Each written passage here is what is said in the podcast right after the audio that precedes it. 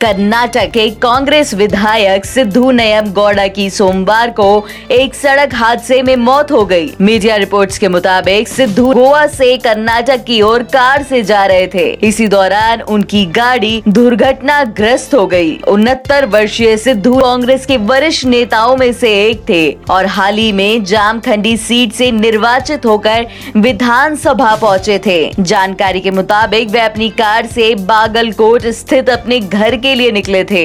रास्ते में ही किसी ट्रक ने तुलसी गिरी के पास उनकी कार को टक्कर मार दी। हाल ही में हुए चुनाव में उन्होंने बीजेपी उम्मीदवार श्रीकांत सब्बा राव कुलकर्णी को 2500 वोटों से हराया था और एक बार फिर से विधायक बने थे।